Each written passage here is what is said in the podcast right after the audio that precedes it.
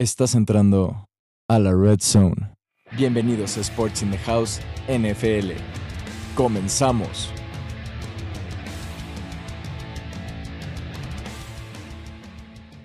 Hola amigos, bienvenidos a una nueva edición de Sports in the House NFL. Les habla Alexis Rivera. Regresamos a esta su casa con un nuevo episodio en donde vamos a platicar, analizar y opinar de las noticias del mundo del fútbol americano de los Estados Unidos. El día de hoy traemos temas que analizaremos junto a nuestro compañero de Sports in the House NFL, Eric Nieto. Buenas tardes compañeros, saludos a todos los que nos escuchan. Hay que invitar a nuestro auditorio a que nos sigan en nuestras redes sociales, en Instagram, Facebook. Ahí estaremos subiendo las noticias más interesantes del mundo deportivo. Igualmente los invitamos a que si es la primera vez que nos sintonizan en YouTube o en otra plataforma digital, sea en Spotify, Apple Podcast o Google Podcast, suscríbanse al canal, prendan la campanita de notificaciones para que el canal siga creciendo. Bueno, empecemos este programa que va a ser programas especiales rumbo a Los Ángeles para llegar al Super Bowl número 56 que lo vamos a vivir por Sports in the House NFL, trayéndole todo lo más importante a la antesala de este gran juego. Ahorita vamos a analizar lo que es la imagen de los playoffs. ¿Qué pasaría si en este momento la temporada regular se termina? ¿Y quiénes son los que podrían acceder a los playoffs y podrán intentar llegar a ese super domingo el 13 de febrero en Los Ángeles, California, en el SoFi Stadium y empecemos, Eric, sobre hablando sobre el equipo que tenga el primer sembrado. Este episodio va a ser solo, únicamente vamos a platicar de los de la conferencia nacional, que es una conferencia que para mi gusto es la más difícil para acceder. Sin embargo, hay equipos que tienen altibajos, pero es en este momento una de las más difíciles. Es más, diciendo que con la AFC también se está volviendo muy complicada la, liga en sí. Y vamos a empezar sobre quien tiene el sembrado número uno, los Green Bay Packers, que tienen un, un 11 juegos ganados, 3 perdidos y la semana, el domingo de 19 de diciembre ganaron su partido 30-31 contra Baltimore. Sí, correcto. Un partido que se esperaba que los Green Bay eh, apalearan a los tocados este, Ravens sin su coreback Lamar Jackson. Pero fue lo contrario, fue un partido muy cerrado. Pero pues tenemos aquí que el coach este, Harvard se la juega por dos puntos, pierde. Y los Green Bay, aparte de ganar, amarran su división y se convierten como los campeones de su división. Este equipo pues es muy contendiente para llegar al Super Bowl. Vemos que es muy seguro, un equipo que tiene defensa sólida y una ofensiva pues explosiva. Eh, para mí yo siento que va a ser el primer sembrado, ya que pues los Cardinals se cayeron y pues los Tampa Bay Buccaneers también se cayeron. Ahí está Dallas pisándole los talones, pero pues espero que Green Bay se quede como el sembrado número uno. Sí, viendo un poquito sobre el partido que tuvo los Green Bay Packers contra los Baltimore Ravens, fue un partido que pensábamos, Eric, que el partido lo iba a tomar eh, muy bien Green Bay, porque tiene una defensiva impecable. Y luego que contra un coreback que no es titular, que lo hizo demasiado bien, dos touchdowns, más de 200 yardas y un porcentaje menor, 20 de, eh, de eh, pases acertados de los 40 que intentó, pero fue un partido muy bueno por parte de este coreback suplente de Lamar Jackson que no le puso bien las cosas fáciles a los Green Bay Packers. Y bueno, si platicamos de Aaron Rodgers, es impecable los números de Aaron Rodgers. 23 completos de 31 pases de intento de pase, 268 yardas y 3 touchdowns. Yo creo que Green Bay Packers se va a llevar la división y va a ser un rival durísimo para llegar al SoFi Stadium en el Super Bowl número 56. Pasemos al siguiente partido que sería, bueno, si es que terminara así la temporada, el, primer partido de Comodín sería los Santos visitando a los Cowboys en el Dallas. Entonces, Eric, este es un partido que ya lo vivimos en la temporada regular, en la semana 2013, si no mal recuerdo, los Cowboys se metieron al Caesar Superdome y le pegaron a los Santos en un resultado de 27 a 17 a favor de los Cowboys. Sí, unos Santos que estaban medio tocados sin su coreback titular, James Winston, pero pues se la arreglaron con dos corebacks. Eh, en este enfrentamiento yo veo más seguro que lo ganen los Cowboys. Eh, tienen una defensa impresionante. Lo que está haciendo Trevon Dix es impresionante. 10 intercepciones en una campaña es eh, de Pro Bowl. estoy muy seguro que se lo ganan los Cowboys, aunque no hay que dar por muerta a los New Orleans Saints. Vimos que le pegaban a los Tampa Bay Buccaneers. Y eso que fue un marcador muy cerrado. Entonces, pues para mí mi proyección es Dallas se lo lleva y avanza a la siguiente ronda de playoffs. ¿Cómo viste el partido de Dallas en frente a los gigantes de Nueva York en este domingo, el domingo 19 de diciembre? Que fue un partido a modo por parte de Dallas, que Dak Prescott tuvo 217 yardas aéreas, 28 pases completos de sus 37 intentos y un touchdown eh, no pusieron las manos los gigantes de Nueva York que no tuvieron a su coreback titular. Sin embargo, Dallas se ve muy fuerte en la división oeste y también muy fuerte en la conferencia. Sí, lo que hicieron los Cowboys fue bloquear a, a cualquier tipo de ataque aéreo, ataque terrestre por parte de los Giants. Se vieron muy mal los Giants y los Cowboys mostraron autoridad de que son un equipo contendiente y aparte que son el equipo mejor de su división. Exactamente. Y ahora pasándonos con el rival, eh, con los Santos, que vamos a practicar un poquito de, ese partido. Eh, los Santos fueron a Tampa Bay a darle pelea a los Bucks, que los Bucks solo con ganar ese partido contra Santos eran campeones divisionales de la Sur, no lo lograron, un resultado 9 a 0 Tom Brady, bueno, lo, platicaremos en su sección. Sin embargo, fue un partido no tan malo de Timeson Hill para hacer un coreback que no es tan especialista, no es tan bueno en esa posición porque es que es una arma de doble filo, lo es. Sin embargo, no podemos decir que es un coreback titular que pueda ganarte partidos en frente a equipos importantes como Dallas o como Tampa Bay o como Green Bay. Sin embargo, lo hizo contra Tampa Bay, pero aquí lo que sorprende más es que la defensa gana el partido, no la ofensiva. Sí, concuerdo. Un, este, un equipo pues sin coreback y Steinson Hill siendo el coreback titular de esta unidad. Pero pues como dices, la defensa es lo que amarra el partido. Bloquearon un Tom Brady, estuvieron presionándolo casi todas las jugadas y vimos pues este, la deficiencia de juego que tuvieron los Tampa Bay Buccaneers y creo que pues los Saints son su nemesis de los Tampa Bay Buccaneers porque ya se llevaron la ronda de los, de los divisionales. New Orleans le pegó y blanqueó a Tampa Bay y los dos partidos que jugaron los ganó New Orleans y con diferente coreback. Con diferente coreback, eh, exactamente. Es ese dolor de muelas que tiene los Tampa Bay Buccaneers. Y hablando de los Tampa Bay Buccaneers, bueno, antes que nada, Dallas tiene el segundo sembrado y los Santos de Nueva Orleans en este momento tienen el séptimo sembrado. Pasémonos al siguiente partido de comodín que sería los Tampa Bay Buccaneers y los San Francisco 49ers. San Francisco tiene la, la sexta, el sexto sembrado y los Tampa tienen el tercer sembrado. Platiquemos primero de los, de los que iban a ser los campeones divisionales de la Sur, de la Nacional, los Tampa Bay Buccaneers, que fue un partido desastroso por parte de Tom Brady. Sí, le empiezan a pegar otra vez las lesiones a este equipo. Primero vemos que al principio de temporada las lesiones fueron en el perímetro, tuvieron que fichar a Richard Sherman y ahorita se quedaron sin sus principales receptores.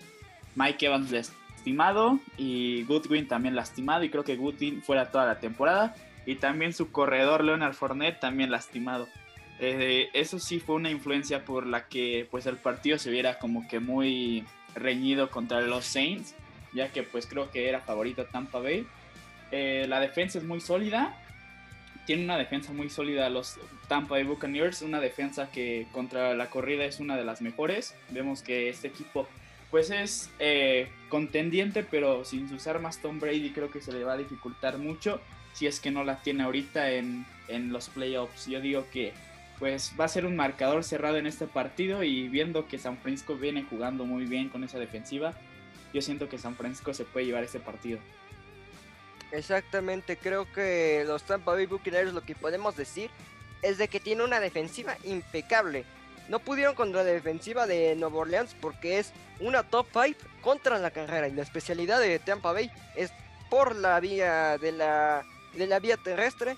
Sin embargo, con Leonard Fournette fuera de, del emparrillado, se ve eh, bastante duro el que Tampa Bay pueda superar y llegar otra vez al Super Bowl. Y hablemos de los San Francisco 49ers que tuvieron un partido que hubo errores, hay que decirlo, hubo errores. Sin embargo, un partido muy llamativo ahí en la bahía de Santa Clara, California, en donde pudieron pegarle a los Atlanta Falcons 31-13 y Falcons eh, fuera de casa, fuera de Atlanta, tenía buenos números. Sí, era, tenían este, rachas eh, creo que consecutivas y vemos que en el partido empiezan los errores de parte de la escuadra de San Francisco, fomblean en un regreso de kickoff, pero vemos que la defensa se amarra y fue cuando yo digo que dio más este, emoción al partido y dio más eh, al casillero de los Niners una confianza. Y vemos que estos Atlanta Falcons no pudieron hacer nada. Eh, por carrera no hicieron nada.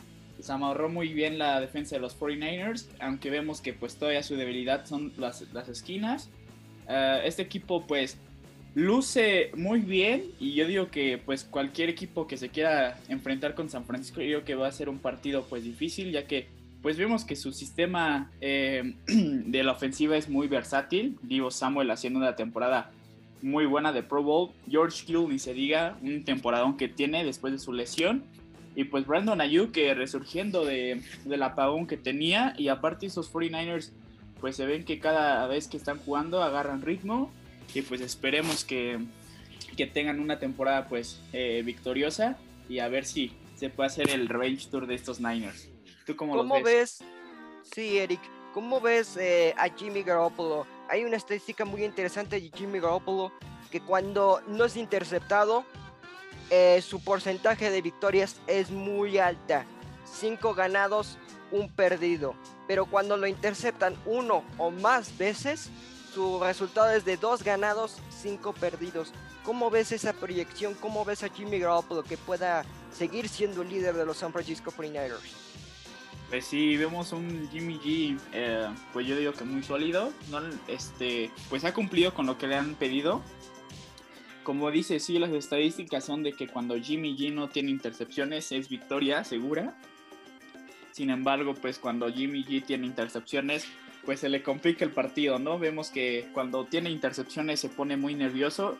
Y aparte, es una estadística que creo que Jimmy G ha tenido una de las mejores entre campañas. De, tiene uno de los corebacks con rating más alto, creo, en estas últimas semanas.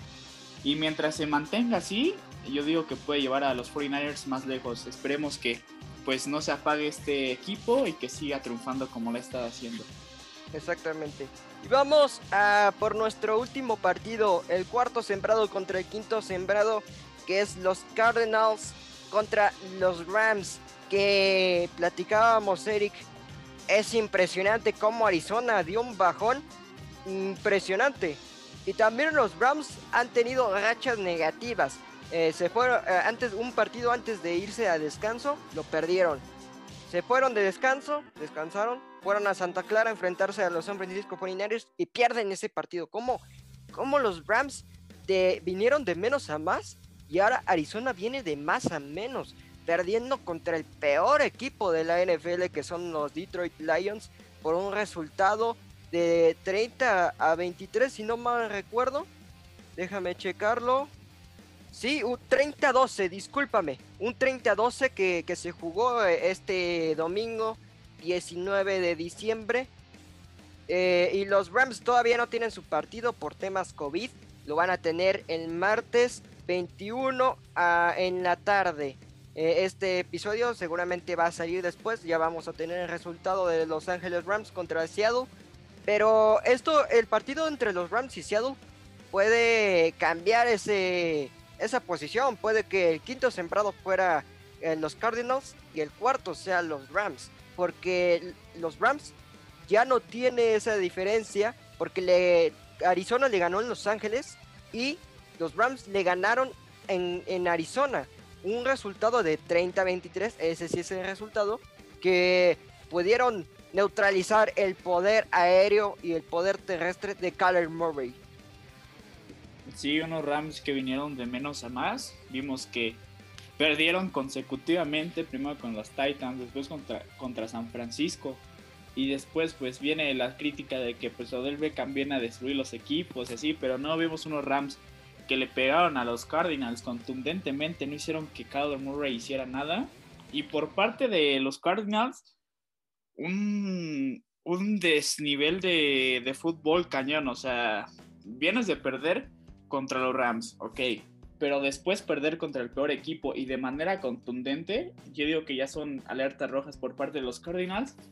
Eh, y aparte que su división, pues no está tan ganada, o sea, vienen Los Ángeles con 9-4 y si ganan se ponen 10-4, empatan y por parte de, pues, que son juegos divisionales, los Rams se sube y San Francisco, pues, aunque se ve imposible, viene de 8-6 y si empieza a ganar los demás partidos y después los Cardinals se caen, hasta pueden pasar hasta el sexto sembrado, ¿eh? No, no lo veo pues complicado, pero pues vemos un partido pues muy apretado y dependen mucho de los que hagan sus corebacks, ¿no? Por parte de Matt Stafford y de Kyler Murray, ya que pues son dos corebacks increíbles, pero sí, los Cardinals han tenido un bajón impresionante de fútbol. Esperemos pues que tengan lo necesario para poder ajustar y pues a ver qué pasa en las demás, las demás semanas.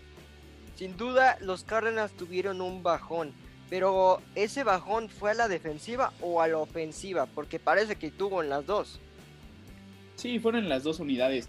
Vemos una defensa que venía jugando bien, una defensa que pues creo que no permitía más de 30 puntos. Y vimos que descubrieron su, su punto débil. Y aparte unos Rams, unos Cardinals, perdón, que también vienen pegados, vemos este pegados de lesiones, vemos que D-Hop se pierde la temporada otra vez. Y J.E. Watt, pues no digamos, como sabemos, pues otra vez se perdió la temporada. Y un Kyler Murray que estaba jugando las demás semanas como MVP y ahorita vemos que ha bajado muy cañón el nivel. Y creo que son de ambas partes. Entonces yo digo que los coaches de los, los Arizona Cardinals tienen que ajustar, pero de inmediato porque ya se está cerrando los playoffs y van cerrados los equipos. Exactamente.